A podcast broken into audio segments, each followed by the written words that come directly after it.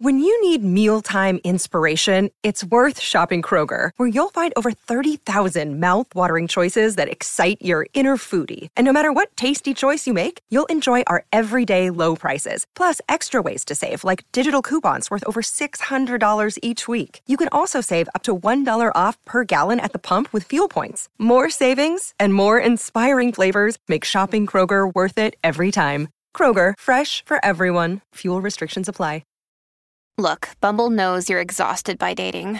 All the must not take yourself too seriously and 6 1 since that matters. And what do I even say other than hey? well, that's why they're introducing an all new Bumble with exciting features to make compatibility easier, starting the chat better, and dating safer. They've changed, so you don't have to. Download the new Bumble now. At Evernorth Health Services, we believe costs shouldn't get in the way of life changing care, and we're doing everything in our power to make it possible. Behavioral health solutions that also keep your projections at their best? It's possible. Pharmacy benefits that benefit your bottom line?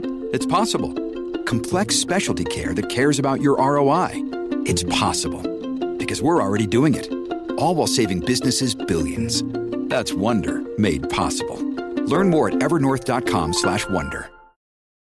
From sponsoring cultural events to partnering on community projects, creating youth programs to supporting first responders, at MidAmerican Energy, caring about our community goes beyond keeping the lights on. It's about being obsessively relentlessly at your service. Learn more at midamericanenergy.com/social. TNT estrena la segunda temporada de Proyecto Blue Book, la serie producida por Robert Zemeckis y protagonizada por Aidan Gillen. Los nuevos episodios nos llevan hasta el momento en el que comenzó la gran conspiración ovni. Se centran en casos reales que despertaron el interés de Estados Unidos, como los controvertidos casos de Roswell y el Área 51. Existen. ¿Cuánto puede seguir fingiendo creerse algo que sabe que no es cierto? ¡Dígales lo que vio! ¡Dígaselo! La clave aquí está en controlar el relato. No hay una sola verdad. Nunca nada. El jueves 25 de junio a las 10 y 5 no te pierdas el estreno de la segunda temporada de Proyecto Blue Book en TNT.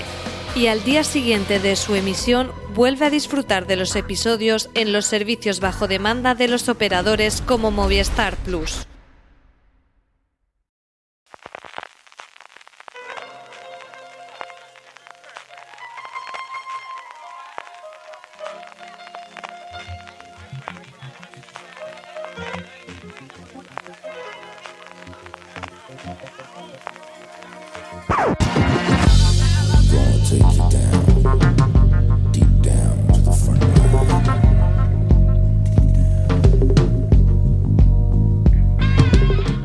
Bienvenidos a Top, el programa de fuera de serie dedicado a las listas que muchas veces están relacionadas con episodios, con nuestra serie favorita. Y hoy tenemos una lista muy especial y muy específica. Vamos a hablar de series que nos dan hambre y también de platos que o tenemos ganas de probar porque lo hemos visto en una serie o que lo hemos llegado a cocinar o cosas que nos llaman mucho la atención y en definitiva series que, nuestro paladar pues han pasado de, algún, de alguna manera u otra. Para hablar conmigo, eh, que yo soy un, un, cocinilla, digamos, muy, muy elemental, tengo a dos grandes de, de la cacerola y de los hornos y de los fogones, como son Valentina Morillo. Grandes de las cacerolas, no tanto de las caceroladas. No porque no tenga de qué quejarme, sino porque el ruido me perturba. ¿Cuánta, cuánta información que no me han pedido? y también tenemos a otra reina de hornear, que es Maricho Lazábal. Hola, buenas tardes. Compraros una crockpot. Esto ya es, es, mi es mi muletilla cuando se habla de cocina, así que ya la he soltado. Aclaramos que este podcast no está patrocinado por no, crockpot, pero que si quieren podríamos estar interesados. Dígase. También. Pues mmm, antes de empezar a, a, degustar este menú que hemos preparado, vamos a ponerlo así en plan metafórico, vamos a hacer la mise en place, que es como se llama poner bueno, todos bueno, los bueno, ingredientes en la mesa. Y quería preguntaros, pues eso, ¿cómo habéis confeccionado vuestro menú serie filo de hoy? Si habéis tirado más por cosas generales, por platos concretos, por episodio específico. Mm, Valentina, cuéntame. Pues yo en esta ocasión he pensado así como en series que me dan hambre por defecto. Em, también tengo algunos platos. Es que como yo he hecho libros de recetas de series y he probado muchos, eh, no quería hacer trampa y poner esos. También tengo que decir que como he vuelto vegetariana, después de ese proceso hay muchos platos que no podría volver a preparar. Y creo que son cosas también más o menos bastante recientes. Y bueno, a ver qué sale. ¿Pero tu lista Eh, entonces vegetariana o no?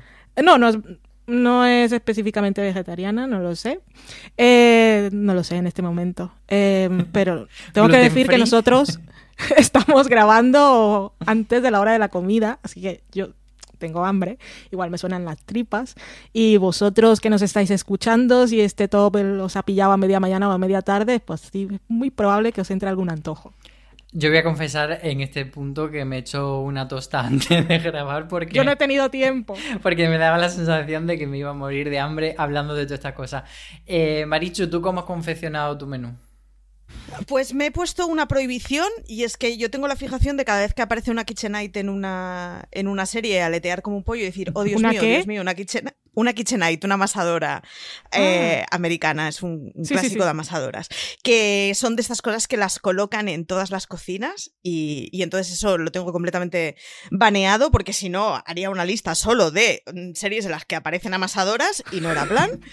Y serie, y, Y y la- serie de cocina bonita, porque muchas veces no cocinan, pero la cocina es maravillosa. Sí, eh, exacto. De hecho, algunas de ellas son en series en donde específicamente te comentan que no cocinan y tienen una amasadora de 600 euros. Es como, no tiene sentido. Bueno, es igual. Eh, y la otra es que he eliminado Friends, ya os lo aviso, porque, porque en, en- honor a Valen, eh, que, que- que es su tema, digamos, así que ya damos por sentado que en Friends aparecen mogollón de cosas de comida. Y por lo demás, casi todos son eh, platos icónicos o platos que han protagonizado escenas o episodios, vamos a decirlo así. Sí, yo un poco también me he puesto esa regla de que fuese algo que no pasaba, digamos así, mm, como de fondo en una secuencia, sino que sí que tuviese cierta relevancia o que se viese bastante claro y, como decís vosotras, que me hubiese dado hambre y que me hubiese dicho, a ver, eso que están cocinando, necesito buscar la receta, necesito cocinarlo en casa, tengo un antojo, voy a llamar por teléfono a que me lo traigan, ese tipo de cosas. Así que mm, yo creo que va un poco por ahí. Eh, también aviso que tengo mucho dulce. He intentado no meter tanto dulce, pero ha sido casi tarea imposible. Pero bueno, iremos viendo lo que sale. Así que venga, Valen, abre fuego y cuéntanos cuál es tu número 10 de la lista. Pues mi número 10 ni siquiera es un plato en sí, pero a mí me, me cambió la vida. Estoy hablando de Gentleman Jack y son las tostadas de pan, pan de verdad, pan del siglo XIX. pan, eso que nos estuvimos volviendo locos todos en el confinamiento, ay, pan, masa madre y esas cosas. Pues escuchar cómo sonaba el cuchillo cuando untaban la mantequilla en ese pan y cómo crujía cuando mordían. Y cada vez que lo veía, eh, decía, no voy a volver a comer pan de molde tostado ni, ni pan, pan de mentira nunca. Y desde entonces no lo hago. Eh, siempre me compro pan bueno, de ese que puede, que te dura varios días. Y es que la diferencia no tiene nada que ver. Estoy hablando de un simple pan, pero un pan, un pan tostado de pan de verdad, es que puedo escuchar yo como, como mi mordida, igual que Gentleman Jack, y soy feliz. Pues hay una buena recomendación. Es verdad que, que hay muchas diferencias. Marichu, ¿cuál sería tu número 10? Mi número 10 va para The Blackadder, en castellano, o sea, en catalán era la Excurso Negra y en castellano no me acuerdo cómo se tradujo. La víbora negra, creo. La víbora negra. Eh, que básicamente la temporada en donde se centra en la Primera Guerra Mundial hay un personaje que escena en la que sale, escena en la que habla de nabos. Y es que no tenían nada más para comer. Y están toda la temporada con la sopa de nabos para arriba, la sopa de nabos para abajo. Han conseguido que yo, o sea, es un ingrediente que no consigo oír hablar de nabos o ver nabos. Eh, Todo esto está quedando súper descontextualizable. ya me lo digo Se yo. puede sacar un corte fuera de contexto aquí. Tal cual. Sin acordarme de, de Blackadder y ese personajillo en donde siempre amenazaba con la sopa de nabos de marras. Así que nada. Pues mi número 10 también, como dice Valen, no es exactamente un plato, pero sí que lo quería traer. Y de hecho eh, es de estas veces que hacemos un poco de trampa porque es doble, pero son dos cosas que yo veía en la tele eh, cuando era pequeño y que me llamaban mucho la atención y que aquí en España no había y que ahora cualquier oyente de fuera de series que tenga como 20 años le va a parecer una marcianada porque son cosas que, que están como muy en la calle, que son muy asequibles, muy fáciles de encontrar en cualquier supermercado, panadería, etcétera, pero los que tenemos ya 30, 40, pues sí que yo creo que sí que me van a entender. Hablo por un lado de la mantequilla de cacahuete, que mm, quizás no lo asocio a, ninguna serie concreto, pero sí a cualquier con tipo Punky Brewster, mm, eh, Padre Forzoso, etcétera, que yo era algo que me llamaba mucho la atención, porque además decía, pero de cacahuete, y, hasta que no estaba en la universidad, que hice un viaje a Londres, y allí compramos, fuimos como un supermercado, en plan, vamos a comprar mantequilla de cacahuete, nos llevamos una decepción padre, porque esperábamos que fuera dulce, y, ni está dulce, ni está buena, ni nada de nada. Y luego, en, en el mismo sentido, las rosquillas que salían en Los Simpsons, las de Homer, eh, que es algo que ahora vemos pues, en Dunkin' Donuts, en cualquier sitio y en cualquier panadería y es muy fácil de encontrar. Antes, eh, eh, abuelo cebolleta, me estoy poniendo, pues solo teníamos los donuts, el glaseado y el de chocolate. Y esos donuts fantasía, rosas, con viruta y tal, nos llamaban mucho la atención. Y recuerdo que la primera vez que lo encontré fue una vez que fui en Madrid, tendría pues 8 o 9 años, y lo vimos en un centro comercial y, y me pareció como toda una odisea comerme las roquillas de los Simpsons. No sé si vosotras eh, o pasa parecido o, si... La primera vez que fui a Londres me pedí un café para llevar para hacer lo mismo que en las series policíacas y lo que es aún más garrulo, envié un SMS a mi padre diciéndole me estoy tomando un café en la calle como en las series de polis. Así que te entiendo. Es verdad que lo, de la, del café para llevar también ha sido muy... Uh, a mí, a mí eso me parecía la modernidad. O sea, fíjate que por entonces ni me gustaba el café, pero era yo por narices me tomo el café en la calle, vamos. Pues yo eh, cuando empezó Anatomía de Grey, eh, me compré, ahora ya lo podéis conseguir en cualquier sitio, ¿vale? Pero cuando empezó Anatomía de Grey, eso no había llegado aún aquí, que son los vasos estos eh, térmicos, como para llevar, que te lo pones en el coche que llevas el café. Había uno que tenía Easy, que era como moradito. Y me puse a buscar en internet, me costó un pastón, me lo pilló la aduana, tuve que pagar y lo feliz que fui, aún lo tengo, porque era igual al que tenía Easy después, ahora lo venden en todas partes. Pero eh, las series son cosas que nos pasan. Estas locuritas que, a locuritas de otros que aprendemos por la tele, esto es así. Sí, pero además me parece como un buen ejemplo del impacto cultural y, de cómo recibimos, pues eso, de una gastronomía que no es especialmente deliciosa, pero nos llegan como todo esto input y nos llaman la atención. Eh, vale, en tu número 9. Mi número 9, pues mira, es, es, de, es de Friends. Pero aquí en Burgos yo no puedo comprar eso y, y la primera vez que lo probé fue porque, porque lo hice para, para, el libro, que son los pretzels blandos. Oh. Yo no los había probado, eh, salían en Friends, que aparte le ponían otro, creo que decía que estaba comiendo Rachel una medianoche o algo así, yo no sé, no se parecen nada. Y luego lo he visto en varias series, sale en Crazy Ex Girlfriend, aparte que estaba en el logo, en la última temporada la protagonista monta una tienda de, en The Morning Show también salen comiendo pretzels, no sé si es también en eh, Jennifer Aniston, pero bueno, anyway, que la primera vez que lo probé me pareció la cosa más rica, eh, más deliciosa ese olor, ese sabor es, espectacular. Eh, te lleva un, ratito hacerlo, pero compensa. Sí, yo, eh, yo creo que el libro de Valen va a salir varias veces en este podcast, porque yo durante el confinamiento lo he usado mucho y he hecho precisamente los preses y doy fe de que están riquísimos. Pues con la masa de los pretzels, si hacéis bollitos para hacer sándwiches, es increíble. Me imagino que tiene que ser un espectáculo. Yo tengo que probar porque lo más difícil luego es hacer la forma, pero esto sería porque una vez haces la masa puedes hacer otra cosa. Pero bueno, hace ilusión hacerte el rollo ese. Sí. Marichu, tu, tu número 9. Pues mi número 9 va para pastel de carne, mm, Juego de Tronos. O sea, ese momento de Arya Stark dando un pastel de carne a comer. No voy a decir más por si hay alguien que a estas alturas no haya visto Juego de Tronos y por respeto a los spoilers. Pero todos los que la hayáis visto estaréis ahora mismo o tapándos la carita con las manos o riendos. Son las dos, porque es eso, Arya Stark dando a comer un pastel de carne muy especial. Yo estoy fascinado de que Maricho haya sido capaz de traernos el true crime a esta lista. Mi número 9 eh, va también un poco en la línea de lo que comentaba antes, de esas cosas que ve de pequeño. Y ahora voy a los dorayakis, que es un dulce que aparecía en la serie Doraemon, que en Andalucía más Doraemon es toda una institución porque hace como el dibujo como más icónico de Canal Sur. Y, tenía siempre mucha curiosidad de ese dorayaki, que es una especie de, de bollito relleno de, un dulce que está hecho con judías, que se llama anko.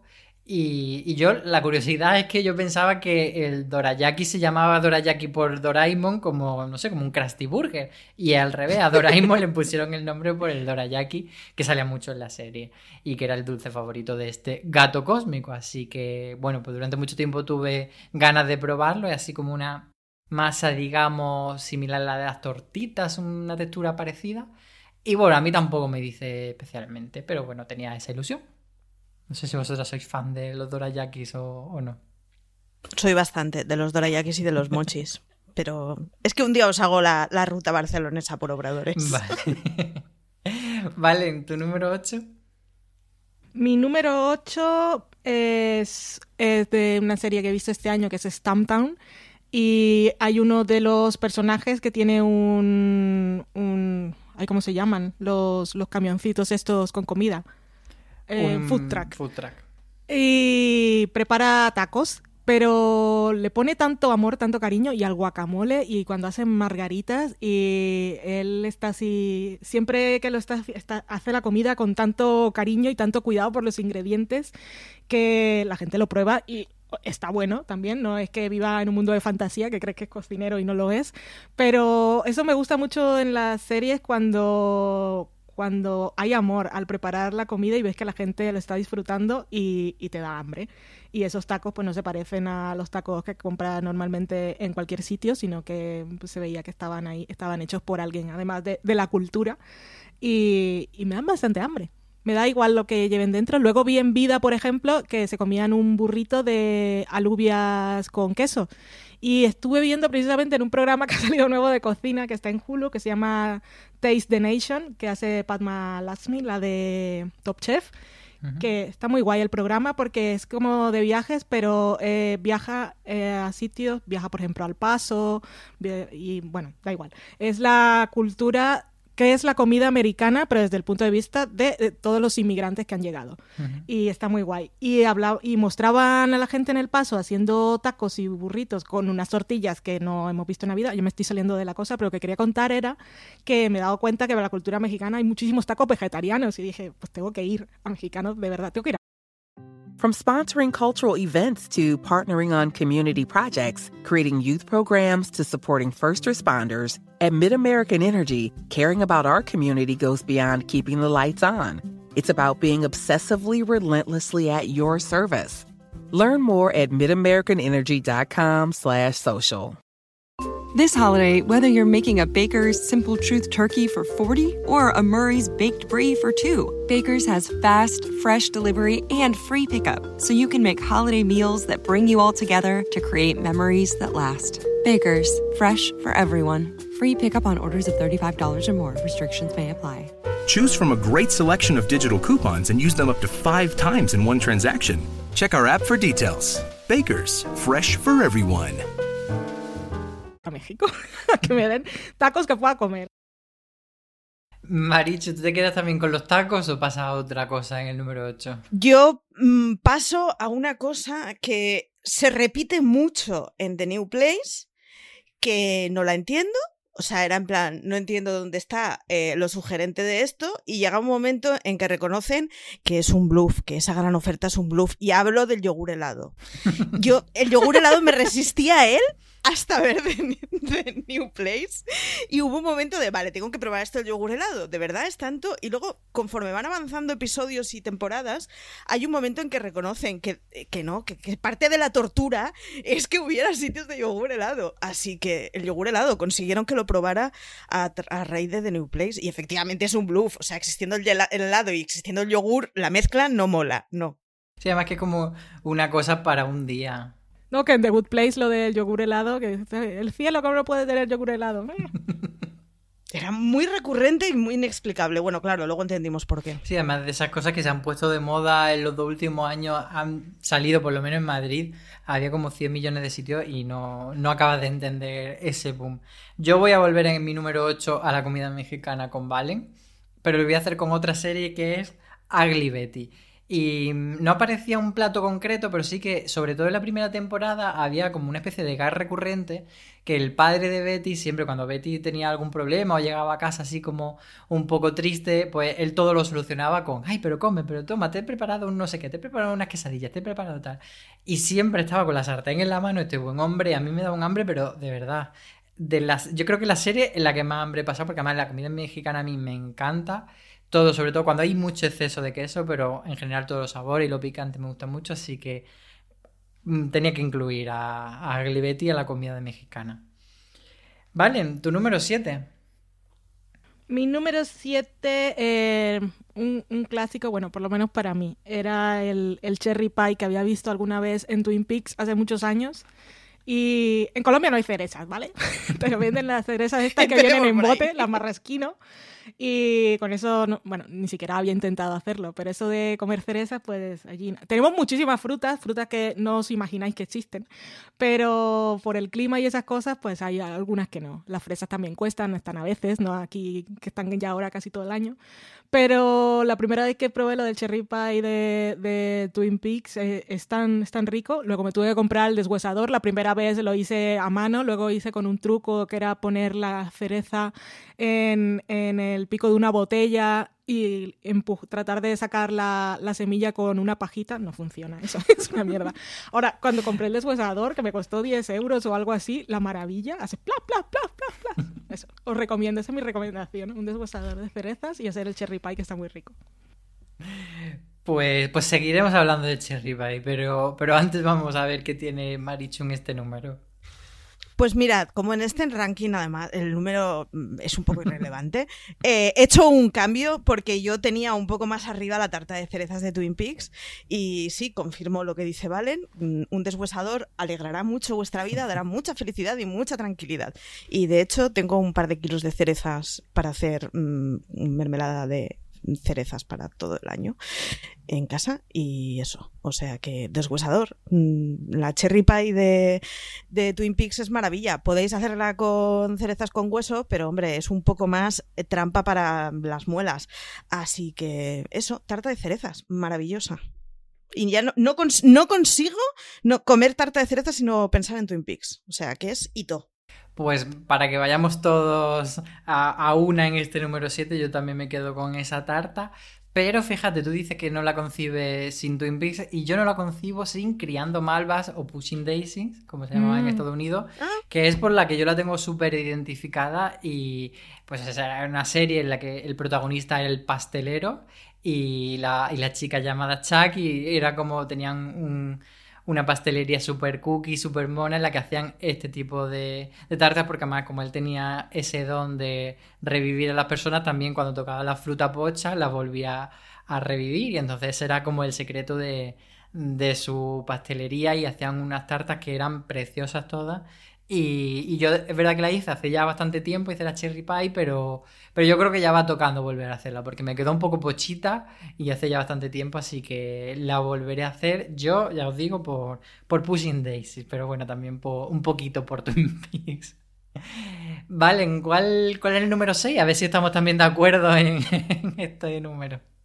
No sé, mi número 6 es, es, un plato en concreto, de un episodio en concreto, de una serie en concreto, de otros personajes. Es el, Shepherd Pie de Killing Eve en el episodio 5 de la primera temporada, que lo sacan de un tupper, lo meten en el microondas y se lo comen ahí sin servirlo en el plato, que es más por lo que significa la escena en sí, pero se me quedó grabado y nunca lo olvidaré. Y el Shepherd Pie, eh, por cierto, el relleno es, el original es de cordero yo no puedo hacerlo ahora porque soy vegetariana, pero me lo puedo hacer con especias y las salsitas y esas cosas, un poco de soja texturizada, pues ya va bien. Y el shepherd pie, si, alguien no se, no se, acuerda o no lo tiene ahora en la cabeza, es el... Eh, pones en el molde lo- abajo sería el relleno, pero en realidad abajo eh, en la parte inferior no pones ningún tipo de masa ni nada, sino directamente lo que sea, tus salsas, eh, proteína, verdura, y lo cubres con puré de patata y le echas queso y lo gratinas. Eh, que es una cosa súper fácil de hacer, que podríamos hacer cualquier día de la vida de diario, pero es más por lo que, por lo que representa ese momento en concreto de Killing Eve, lo sorpresivo que fue y que para mí es inolvidable. Yo creo que he hecho algo parecido, pero no, no sabía que tenía ese nombre, la verdad. eh, Marichu, cuéntanos tú. ¿Cuál tienes? Pues me voy a cómo conocí vuestra madre. Hay un episodio que además es de estos muy chulos, en donde tienen la final de, creo que es la final de la Super Bowl, tienen que retrasarla 24 horas para verla todos juntos y entonces van 24 horas intentando no averiguar el resultado a un partido. Anti-spoilers. Y una bueno, mm, sí. Y, y una de las eh, de los gags recurrentes o de las escenas que, que van haciendo durante todo el episodio son la búsqueda de unas alitas de pollo. Yo es, o sea, cada vez que me cruzo con ese episodio en la televisión, acabo en plan, yo quiero alitas de pollo, quiero alitas de... Pues eso, lo he tenido que meter porque mm, de los últimos años yo creo que siempre que he comido alitas de pollo ha sido como consecuencia de ver el, el capítulo de How I Met Your Mother y decir, yo ahora quiero esas alitas, así que... Pues hablemos de alitas. ¿Cuál sería para vosotras la alita perfecta? Mm, Miel y mostaza, barbacoa, vale, no sé si tú... Bueno, tú no, ya no, no tomas. Bueno, pero he comido, has puedo, hablar de experiencias Entonces- pasadas. A mí la salsa mostaza y miel me, me- me suele gustar. Y barbacoa, haci- haciendo esto de los libros, descubrí que había tantos tipos que la que menos me gusta es la, la más tradicional. Pero yo creo que mostaza y miel es la mía.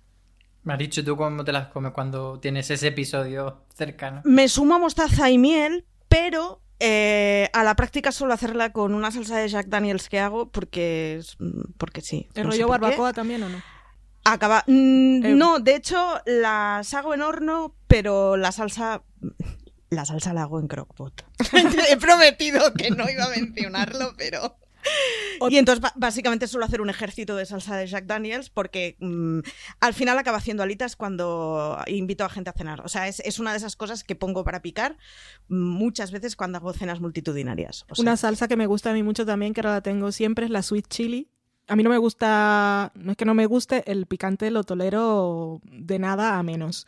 Eh, pero yo como un- algo sí, algo un poco picante, eh, me- no sé, me quita ya, no, no puedo disfrutar la comida porque es que sol- solo me pica toda la boca y ya no siento ningún otro sabor. Pero el sweet chili pica solo un poquito y es dulcecito y ahora me lo echo prácticamente en todo. Seguramente no es muy saludable porque lo de sweet chili es azúcar, ¿no? Pero está rico.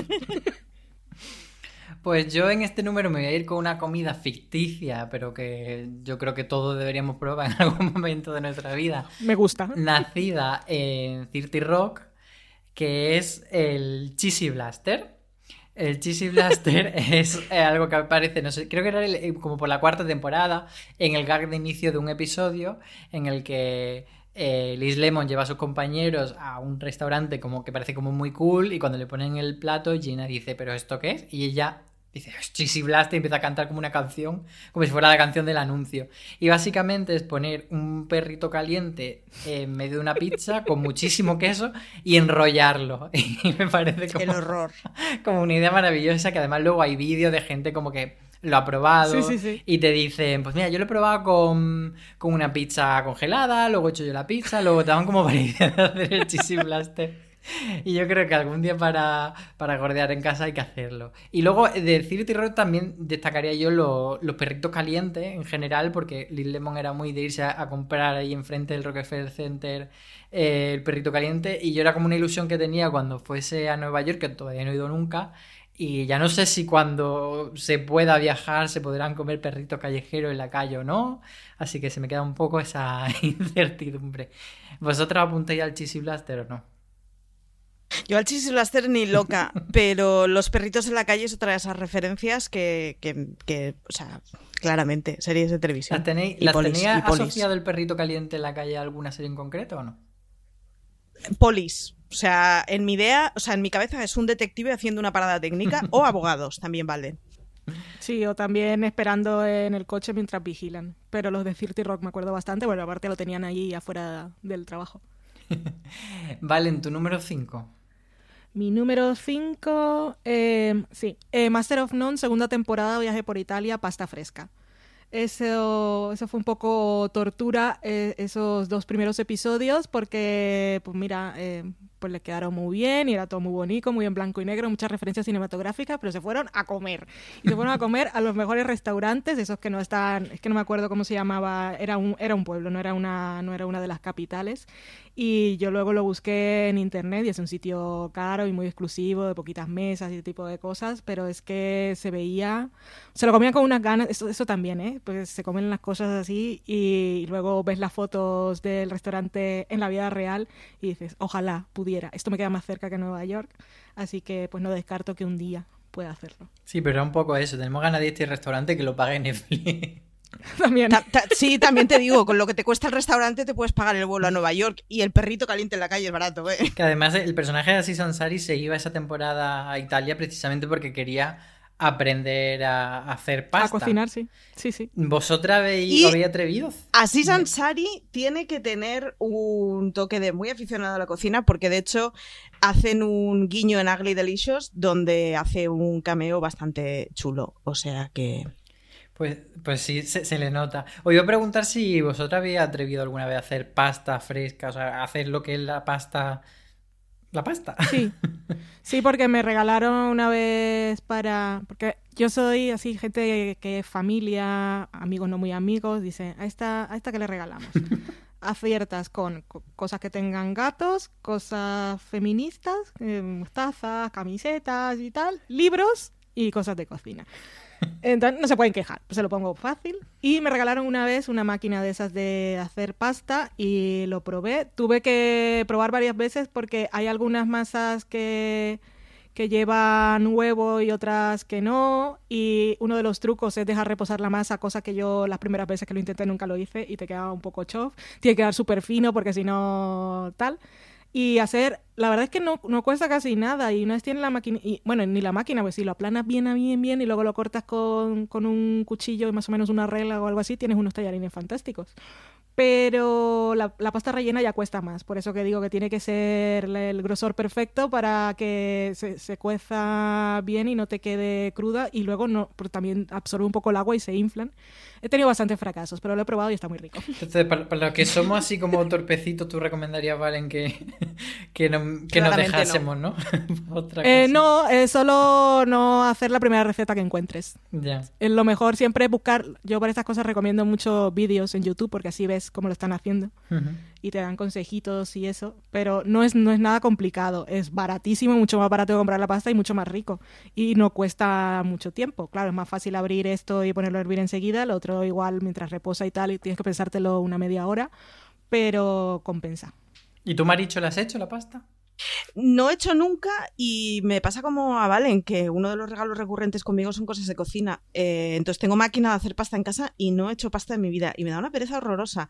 Intuyo que es de esas cosas que me gustará, pero es que la parte previa de empollar me da mucha pereza, porque como soy un poco obsesivita, estas cosas no las puedo hacer así, ala, a calzón quitado, con lo cual... Pero tengo un colega que no solo hace toda la pasta que come la hace en casa, sino que de hecho se ha importado de Japón una máquina para hacer ramen, porque este, eh, su alimentación básicamente es japonesa, cocinado todo en casa, y fliparíais. Y este sí, sí, no solo se hace la pasta, sino que se hace el ramen. Qué maravilla. Muy heavy. Qué hambre me está dando, ya, ya se va notando. Eh, creo que íbamos por el número 5 de Maricho, si no me equivoco. Sí. Y mi número 5 van para las costillas de House of Cards. Un mm. clásico. Es que, es que, pues eso, es, es, otra de esas cosas que además House of Cards cuando la vimos en casa, la vimos de serie de después de cenar y era de cómo puede ser, acabo de comer y tengo ganas de comerme unas costillas. Pues, pues eso, son muy gochas, son maravillosas. Es un recurso lo de Mm, señor rico e importante que tiene un local de algo de cocina cercano que se lo abren solo para él. En Billions lo vemos con una pizzería. Pero es un recurso además que es muy chulo y que siempre lo hacen con comidas muy buenas. Así que House of Cards y las costillas.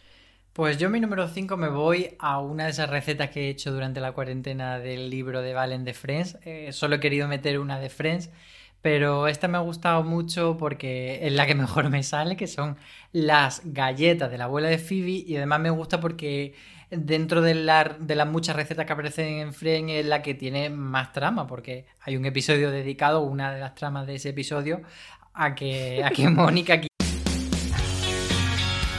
BP vuelve a tener grandes noticias para todos los conductores. Cuando vayas a repostar tendrás un ahorro de hasta 40 céntimos por litro en Península y Baleares y 35 céntimos por litro en Islas Canarias, incluyendo la bonificación del gobierno. Cada vez que visites una estación BP en la península y Baleares, puedes ahorrar y disfrutar de todas las ventajas que ofrecen en su programa Mi BP. Y si lo haces desde Canarias, podrás disfrutarlas a través del plan Dino BP. Así que ya sabéis, BP nos lo pone fácil para ahorrar al máximo estés donde estés. Hazte con su tarjeta en sus estaciones de servicio y si quieres consultar más información, puedes hacerlo en mibp.es y plandinobp.es.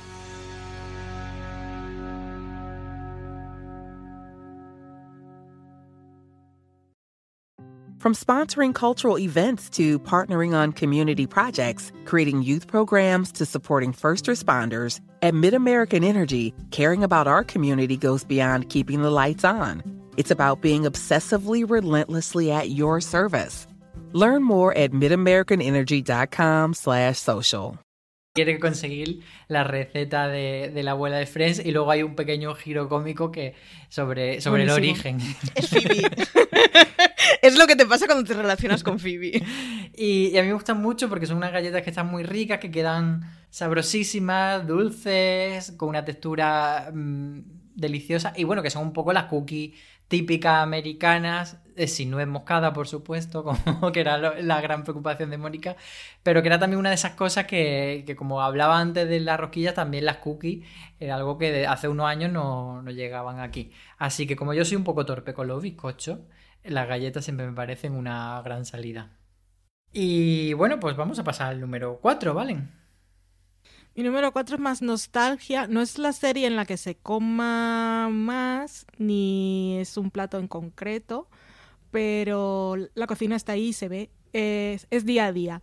Y porque sé que lo que están comiendo, que a veces sacan ropa vieja, arroz con pollo, y cuando veo los platos digo, esto, esto es lo que se come en mi casa, bueno, en Barranquilla. Y, y, y me da mucha nostalgia y siempre la tengo, la tengo ahí presente. Y ya está.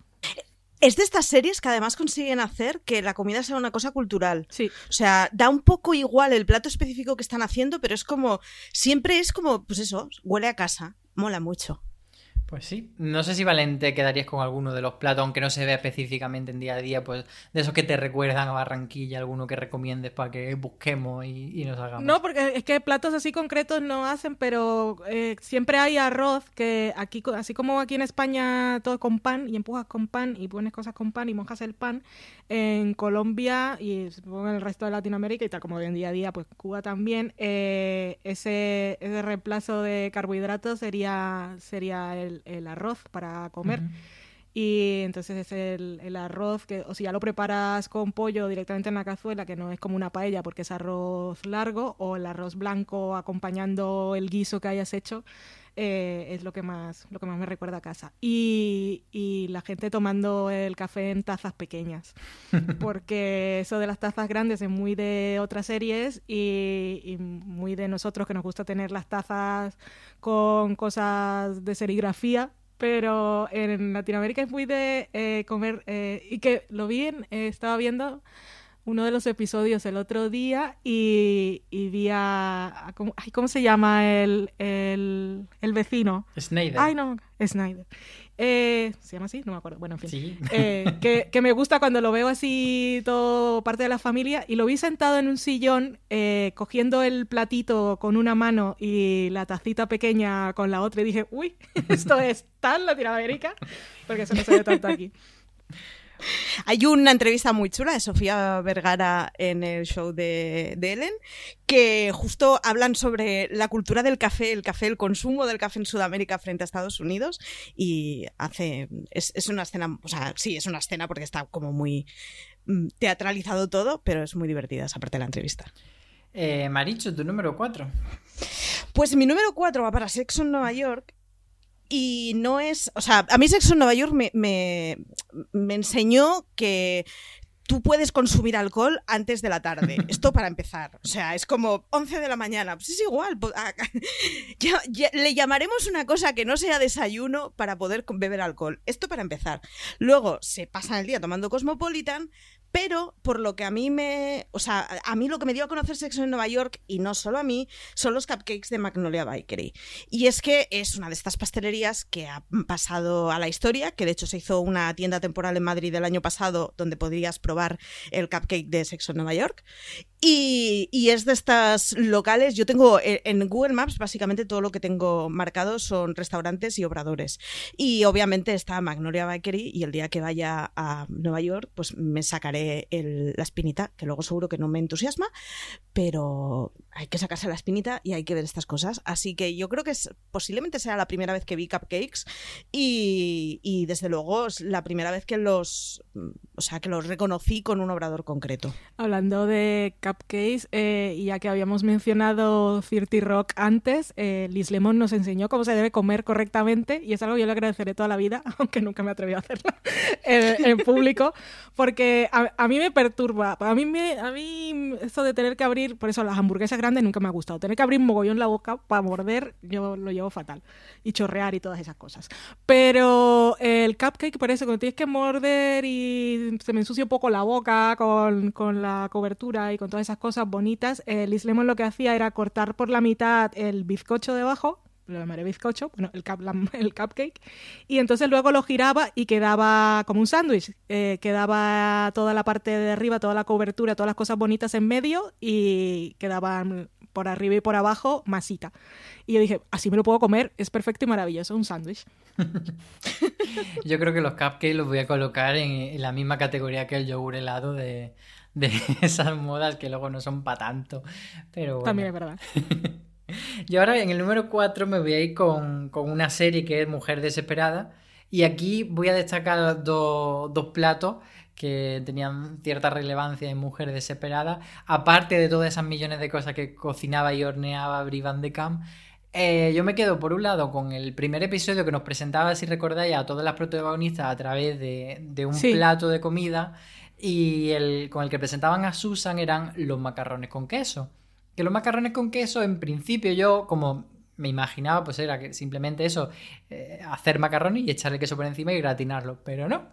Eh, en esta cuarentena también hice del libro de Friend, precisamente, los mac and cheese originales, que es una gochada enorme y riquísima, porque es una salsa ahí con muchísimo queso derretido, con nata, con cebolla, con mostaza, tiene de todo. Y están riquísimos. Y luego de, Mujeres Esperadas, también había una trama en concreto que era muy protagonista, la Lemon Pie, que era cuando llegaba eh, Catherine como nueva vecina a Fairview y, todo el mundo, o sea, todas las chicas de, de, Fairview alababan la Lemon Pie de Catherine, lo que hacía que a Brie de Camp le hirviera la sangre, le diese muchísima envidia e intentase robarle la receta de su casa, se colaba ya hacia un allanamiento todo por, llevarse la receta. Y la Lemon Pie es yo creo que mi tarta favorita de todas, porque ese contraste entre, entre esa especie de no sé cómo llamarlo, y la, lo que es la, la masa, la masa no, la, la crema de limón que se queda así como sí. fresquita y lemon tal, con eso, la lemon card, con, con el merengue encima, con el con lo durito, pues me parece que una tarta como que hace como un contraste muy chulo entre, entre el dulce del merengue y el, y el amargo del limón. Sí que está muy rica. ¿Vosotras sois de, de lemon pie? ¿Sois más de mac and cheese? Soy extremadamente fan de la lemon pie y tengo 40.000 recetas de lemon bars en casa porque es sin duda mi ingrediente favorito en los postres, el limón. Maravilla. A mí me gustan todos los pies, todas las tartas esas, pues estamos más acostumbrados a comer eh, bizcocho y la masa está con frutas dentro o, o, o, cremas o así, está tan rico, sobre todo cuando te animas a hacer la masa de verdad, que eso ya es otra historia, pero la diferencia Madre mía, si se nota. Compensa mucho. Sabor a mantequilla, oh, todo sano. Pero lleva mucha fruta, eso está bien. Claro, sí. A ver, limón, vamos a ver. No, ¿eh? No computemos. El limón es verdura. Madre de Dios. Bueno, pues llegamos ya al, al podium. Número 3, bronce para Valen. Pues yo a partir de día a día, que fue mi cuarta, empiezo la zona de series, series que me dan hambre.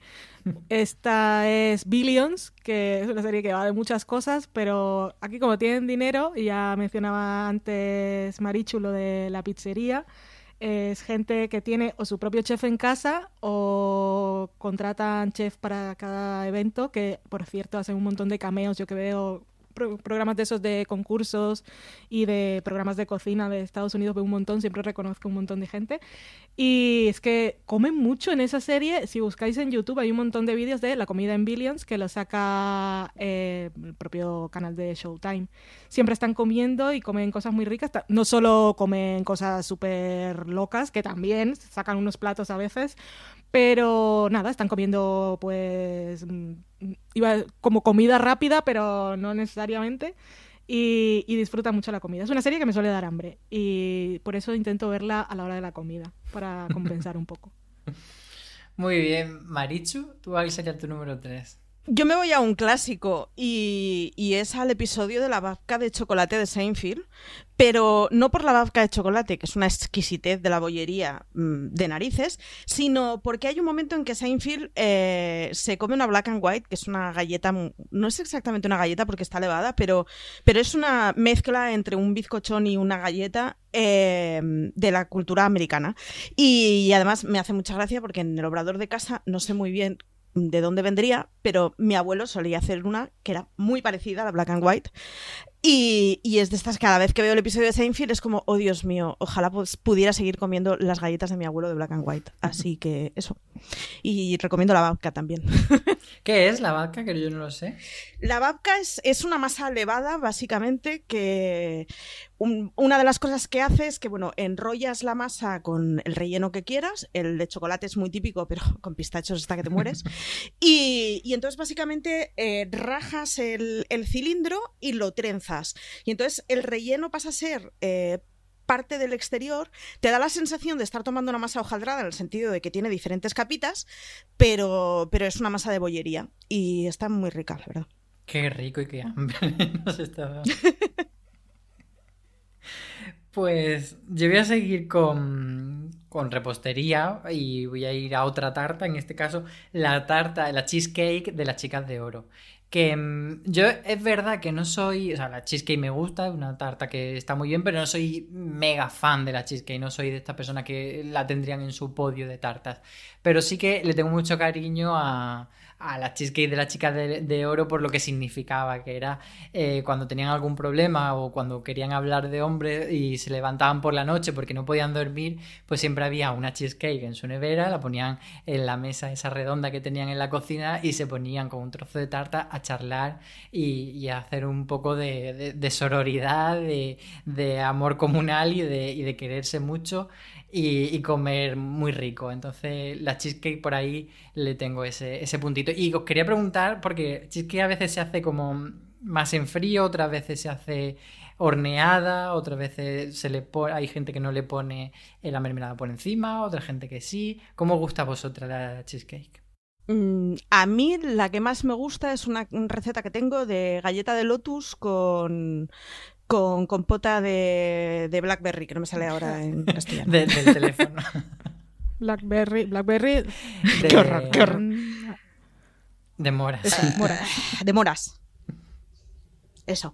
Y, y, mola mucho. El contrapunto del, de la galleta Lotus. Muy eh, rica la galleta. Muy guay. Tiene el doradito ese ¿Tú, Valen, tienes preferencia por alguna cheesecake o no? gochadas. No soy tampoco mucho de cheesecake. Eh, me gusta por, todo lo que he podido investigar cuando he tenido que hacerlo. La que dicen que es la típica de Nueva York, o sea que no lleva mermelada ni nada por encima. Y me gusta que sea bien cremosa. Y a esa, la que más me gusta es una que hice como a Dani, la persona con la que convivo y comparto gato y sofá. Eh, este es su cosa preferida en el mundo mundial. De vez en cuando, una vez al año, por su cumpleaños o algo así, intento hacerle una, pero lo voy variando. Y la que más me ha gustado es cambiar las galletas de lo que sea por galletas Oreo. Está muy rico. O sea, como base, mm, Oreo. Muy bien, Sí. pues, pues nos quedamos con ese tip para la próxima vez que hagamos cheesecake. Pasamos al número 2, ¿vale? Mi número dos, eh, creo que fue la primera serie cuando empecé a ver series en serio que me hizo pensar en, series y comida y me hizo sentir hambre y la estuve viendo en maratón y eso de tengo son las 2 de la mañana, estoy viendo un episodio, tengo que hacerme un plato de pasta y si digo eso, pues seguramente pensáis en Los Soprano. Me pasó muchísimas veces. No sé si era porque ya estaba cansada de haber visto muchos episodios y de repente alguien comía pasta y decía tengo hambre o realmente me estaba dando hambre lo que estaba viendo. No lo sé.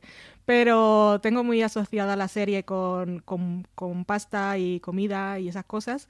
Y de ahí saqué lo de... Me acuerdo eh, porque es una escena muy concreta que, que hablan de cómo hacer la lasaña, que es una, su lasaña, su- como su plato mm, más popular, el de Carmela, que es la lasaña de Carmela Soprano, que no se parece en nada a la lasaña que estamos acostumbrados a comer, porque no lleva bechamel, eh, sino que lleva rico- como una masa de ricota y parmesano en, en medio y encima, y entre cada capa de de pasta y de carne, de la salsa de carne, lleva un mogollón de hojas de albahaca. Entonces, como el sabor es muy distinto a cuando piensas en lasaña tradicional, pero está riquísima, me gusta mucho. Ay, pues esa la tengo que hacer, porque yo no soy muy fan de la bechamel, pero del ricota sí. Así que me la pongo en mi lista para, del menú para próximos días. Te Mari- pasaré la receta que la tengo por ahí. Vale. Marichu, ¿tú cuál es tu receta del número 2? Mi número dos es un repetido y es Master, Master of None y la segunda temporada con Italia. Eh, yo creo que es el- la un- o sea, consumo muchísimas cosas de cocina, de, libros, de post, de vídeos, de y creo que sin duda el que han conseguido tentarme más para hacer pasta fresca en casa ha sido la segunda temporada de Master of None. Es como un amorcito a la cocina que mm, maravilla, maravilla. Los restaurantes que enseñan son magníficos, pero a mí, sin embargo, eh, o sea, el hecho de, pues eso, de poder en un en una tiendita pequeña hacer pasta me flipa en colores. Pues yo mi número 2 es una serie en la que, por cierto, también se hace pasta casera y que estoy ahora mismo con la curiosidad de si será el número uno de Vale y si no la tiene el número uno, eh, porque a lo mejor se la ha olvidado, pero yo creo que, que a ella le gusta y que a ella le ha dado hambre esta serie. Estoy hablando de Please Ay, la, Like Me. la tenía, que la es tenía, una la serie- tenía y al final la saqué. Pues bueno, pues entonces la meto yo. Es una serie que, que está Sí. muy bien. From sponsoring cultural events to partnering on community projects, creating youth programs to supporting first responders, at MidAmerican Energy, caring about our community goes beyond keeping the lights on. It's about being obsessively relentlessly at your service. Learn more at midamericanenergy.com/social. This holiday, whether you're making a Baker's Simple Truth turkey for 40 or a Murray's Baked Brie for 2, Baker's has fast, fresh delivery and free pickup, so you can make holiday meals that bring you all together to create memories that last. Baker's, fresh for everyone. Free pickup on orders of $35 or more. Restrictions may apply. Choose from a great selection of digital coupons and use them up to five times in one transaction. Check our app for details. Bakers, fresh for everyone.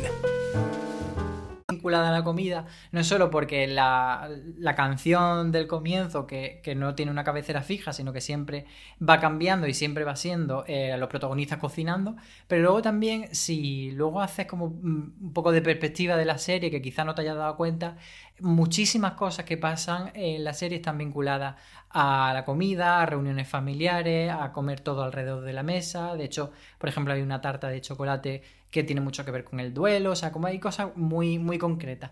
Pero a mí el plato que, que más me llamó la atención de todo eh, Please Like Me, o el que más ganas tuve como de hacer, y todavía no lo he hecho, es el, el trifle, que es un, un postre típico inglés, que no sé si estará rico o no, porque ah, yo no soy muy de natillas, pero esto se hace con... ah, Hay gente que lo hace con natillas, pero eh, tradicionalmente se hace con, con crema pastelera con y, y básicamente lo que tenía allí Josh Thomas en sus manos era como un bol gigante de cristal transparente que tiene como mogollón de, de crema Y luego debajo tiene fruta y también, que además el trifle, para que ubiquéis los que no lo conozcáis, es también ese plato que intenta hacer Rachel Con carne picada. que le sale tan Iba a mal. decir, lleva, lleva también carne. y- Exacto, entonces. Pero yo lo tengo más vinculado, no sé por qué, me llamó mucho la atención que cuando lo vi visualmente, que como decía, ay, yo quiero probar eso.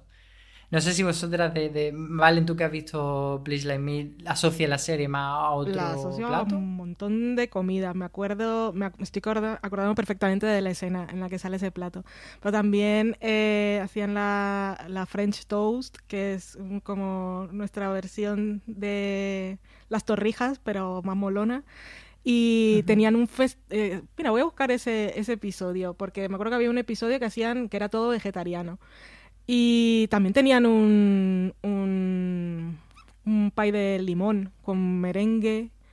Eh, comía un montón mac and cheese, mac and cheese con trufas. Cocinaba un montón, da mucha hambre. La tenía apuntada, Please Like Me. Pero al final la saqué porque eh, no me acordaba de la que he puesto en el número uno y la he puesto porque la tengo más cercana. Sí, de hecho había también un episodio que hacían, uno de los últimos episodios en el que iban a un restaurante y el, todo, el, todo el episodio gira en torno a, a un restaurante. Sí, es verdad, el menú de degustación. degustación y, y todo el episodio va aconteciendo en ese episodio, en ese, en ese restaurante. Así que la gente que tenga ganas de ver recetas en series, que se ponga a cumplir el que además es una serie fantástica. Entonces, Valen, si no tienes en el número uno Please Let Me, Tengo cuéntanos qué tienes. que es una serie que a mí me ha robado el corazón y que hay muchos momentos de Sam, el personaje de Pamela Adlon, en la cocina y que se ve que está cocinando de verdad. Porque a veces ves a la gente cortando cosas y luego lo mezclan y ya está, o están los platos hechos. Pero aquí ves todo el, cariño y el amor que ella pone en cada plato. Y es cuando ves Better Things, tú dices, yo, yo quiero estar ahí, yo quiero formar parte de esa familia. Y además prepara un, montón de cosas. Ah, tiene un, además hay, un episodio en esta última temporada que ni siquiera es de cocinar, sino de mezclar un par de helados con porque ya alguien, bueno, alguien tenía antojo de un sabor de helado en concreto y no tenían ese, creo que era un sabor de estos que lleva un, choco, un chocolate y menta, chocomint, y entonces mezclan unos caramelos de menta que tienen por ahí con unas galletas, pero es para, es un momento que mm, tiene como mucho significado entre las dos personas que están compartiendo. Y vamos, que la cocina es súper importante en la serie y tiene momentos así muy especiales. Una vez hicieron una cosa que quiero probar porque me pareció, era el, el risotto con limón o risotto de limón. Y dije, esto no lo he escuchado en mi vida y me parece raro y quiero probarlo porque a mí los platos salados con limón, si no es, ahora ya no, pero bueno, si no, si no era con pescados, eh, por ejemplo, ponerlo en curries y en otras cosas, me sabe agrio, o sea, me sabe, eh, mi cerebro dice esto está malo.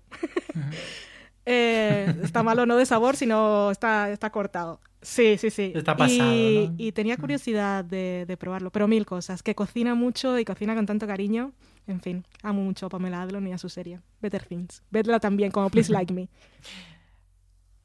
Pues sí, está la recomendación culinaria y serie fila de Better Things.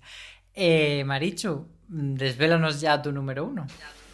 Pues mi número uno es que me, me voy a poder permitir el lujazo de poner en el número uno de una Bien. lista a las chicas Gilmore, que si fuera por mí lo pondría en absolutamente todas las listas, sea de lo que sea. Y es que en las Gilmore se habla mucho de libros, se habla de muchas cosas de cultura pop, pero se habla constantemente de comida o hay de fondo constantemente comida. Las, la- las Lorelais, digamos, eh, eh, tienen mucho, mucha afición por pedir uno de cada en cualquier cosa que sea de comida por teléfono porque no cocinan absolutamente nada.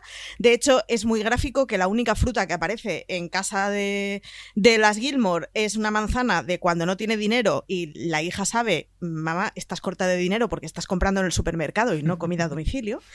Y eh, están constantemente comprando muchísima comida, luego cogen un poquito de cada y durante toda la semana comen los restos de lo que habían pedido. Y es como, claro, yo, o sea, cuando empecé a ver las Gilmore, no sabía lo que era una Pop Tart, no sabía muchas cosas que no habían llegado a España. Y de golpe era como, espera, esta gente habitualmente hace esa cosa tan moderna de por teléfono pedir comida. O sea, por aquellos entonces solo podías comer, o sea, solo podías pedir de comida pizza a domicilio. Y era como, espera, que se puede pedir cualquier cosa a domicilio desde tu sofá, que te me parecía maravilloso. Y la otra que tienen es que tienen a Suki, que es eh, la mejor amiga de, Lorelai, de la madre, y, y, que básicamente es una cocinera muy viciosa. Así que las Gilmores, para mí, son libros y es comida. Bueno, y las reuniones de los viernes en casa de la madre también. efectivamente, los viernes es la cena semanal con los padres, en los que se habla mogollón de sirvientas, despedidas y de comida, porque la madre es una bruja que va despidiendo a todos. Luego, la verdad es que la mujer nos encanta, pero es una maniática. Y se habla muchísimo de platos de cocina mucho más elevados de lo que las Gilmore suelen comer habitualmente en su casa. Y es, es que es una serie en la que constantemente hay comida. Me recorrí media ciudad cuando me enteré de que había una tienda en Barcelona que vendían Pop Tarts. En plan, yo esto lo he visto en una serie, lo tengo que consumir. Luego resultó ser horroroso, pero, pero eché el día, ¿eh? O sea, me, me fui a la otra punta pero nada, ya probé las Pop Tarts. A mí eso me pasó con los canolis de Los Soprano. Cierto. Eh, en aquella época en que estaba toda loca viendo Los Soprano, me puse a buscar y encontré, claro, es que en Barcelona puedes hacer estas cosas. Me puse a buscar en internet, a preguntar, no sé qué. Y tuve que coger dos metros para llegar a una tienda en la que vendían cosas italianas, vendían canolis frescos, pero solo lo vendían un día a la semana y tenías que llamar para reservar y casi llegó tarde porque salí tarde del trabajo. Y al final lo probé y también. pero bueno. Vale, eh, tú que eres también muy fan de la chica Gilmore, ¿asocia a otro plato o alguna otra cosa en la serie? Eh, las chicas Gilmore es que lo más es lo de las Pop Tarts y, también las probé pues más o menos recientemente y pensando en las Gilmore, pero esto ya no fue como Maricho, sino que ya, las podía comprar por internet en estas tiendas que hay ahora de tantas cosas americanas. Pero es más, eh, me gusta porque comen, comen cerdamente y eso de pedir muchas cosas y pedir a domicilio.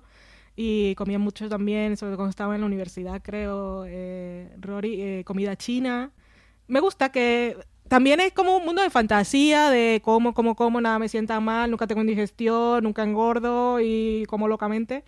Pero bueno, es lo que pasa en ese pueblo que es mágico.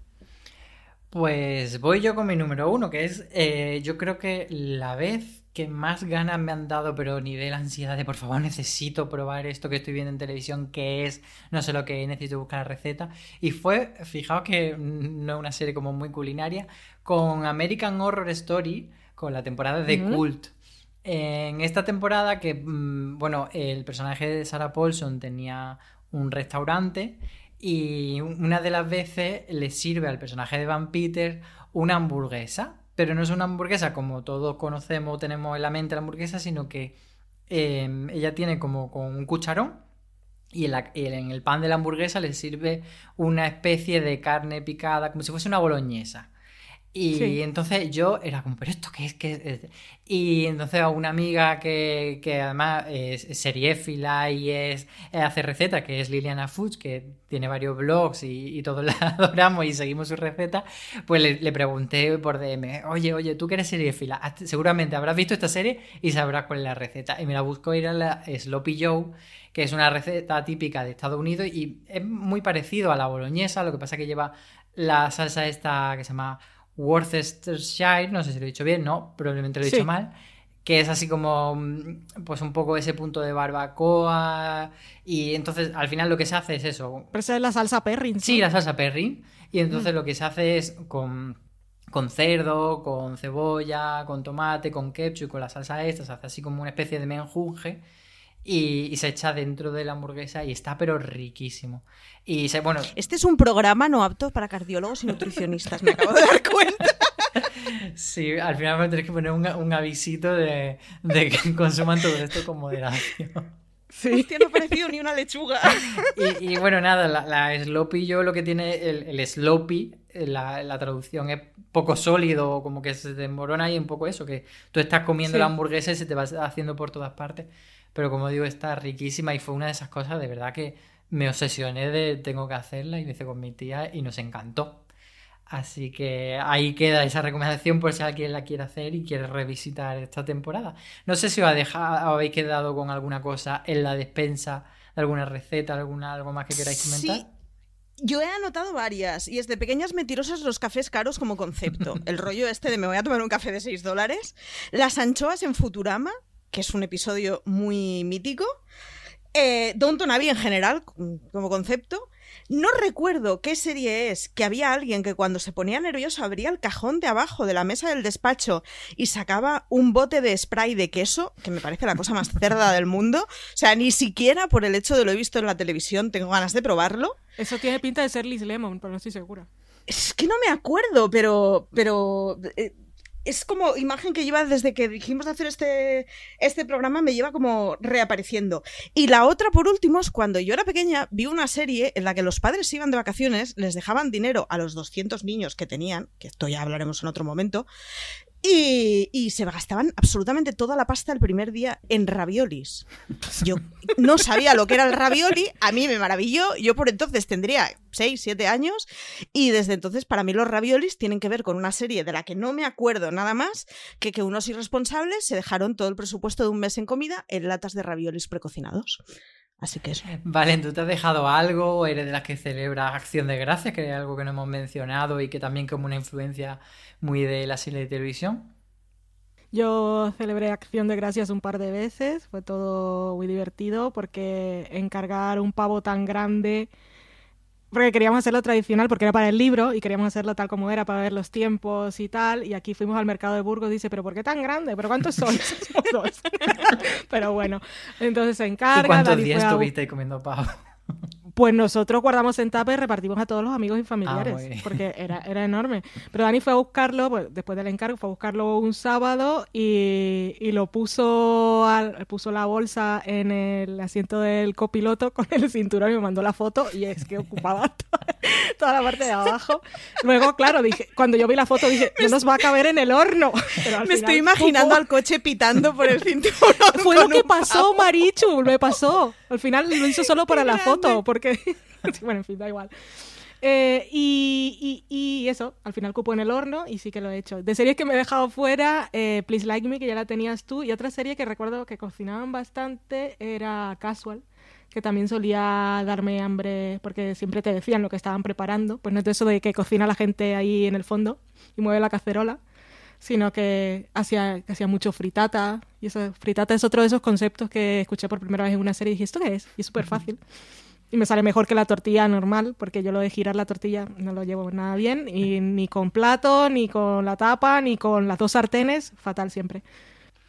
Pues muy bien, yo a mí me he quedado por, por mencionar Master of None, que la saqué al final de la lista porque no me cuadraba y afortunadamente la habéis metido vosotras. Y yo creo que otra de las series así como más icónicas relacionadas con la comida sería Aníbal que, no la hemos mencionado. Y bueno, Pues, también tiene su puntito, pero bueno, por, por dejarla mencionada. Comer, comen, sí. Y nada, pues hasta aquí hemos llegado. Esperamos que el menú le haya parecido a la gente divertido, que le haya dado hambre, que le haya dado ganas de ponerse a cocinar y, y ya hablaremos otro día de, de, cómo nos van quedando los platos. A la gente que nos escucha eh, por supuesto que, muchas gracias por escucharnos y que nos encanta que nos pongan comentarios y, en este en concreto pues que nos digan las recetas que ellos han hecho porque han visto en serie de televisión y que más hambre le ha dado viendo una, una serie de televisión. Marichu, muchas gracias por tu sabiduría. Nada, gracias a ti. Y a ti, Valen, también. Muchas gracias por, por todo lo que sabes de los fogones. Gracias a vosotros, gracias a quienes nos escuchan y hasta Dios que tengo hambre. pues nada, aquí ya vamos a cerrar porque nos vamos todos a comer. Así que lo dicho, muchas gracias a todos, que sabéis que podéis seguir afuera de series tanto en la web como en la cadena de podcast. Y pues eso, tenéis muchísimos contenidos diversos, no solo de comida. Así que, como dice CJ, tened mucho cuidado ahí fuera.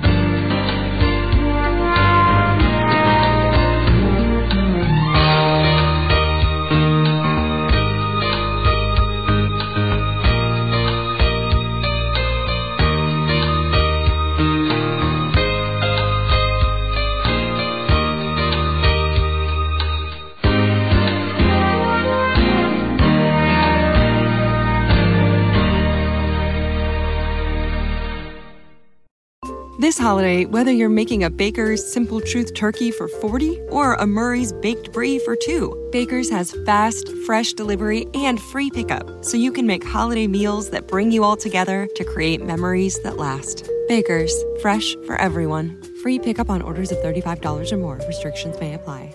Choose from a great selection of digital coupons and use them up to five times in one transaction.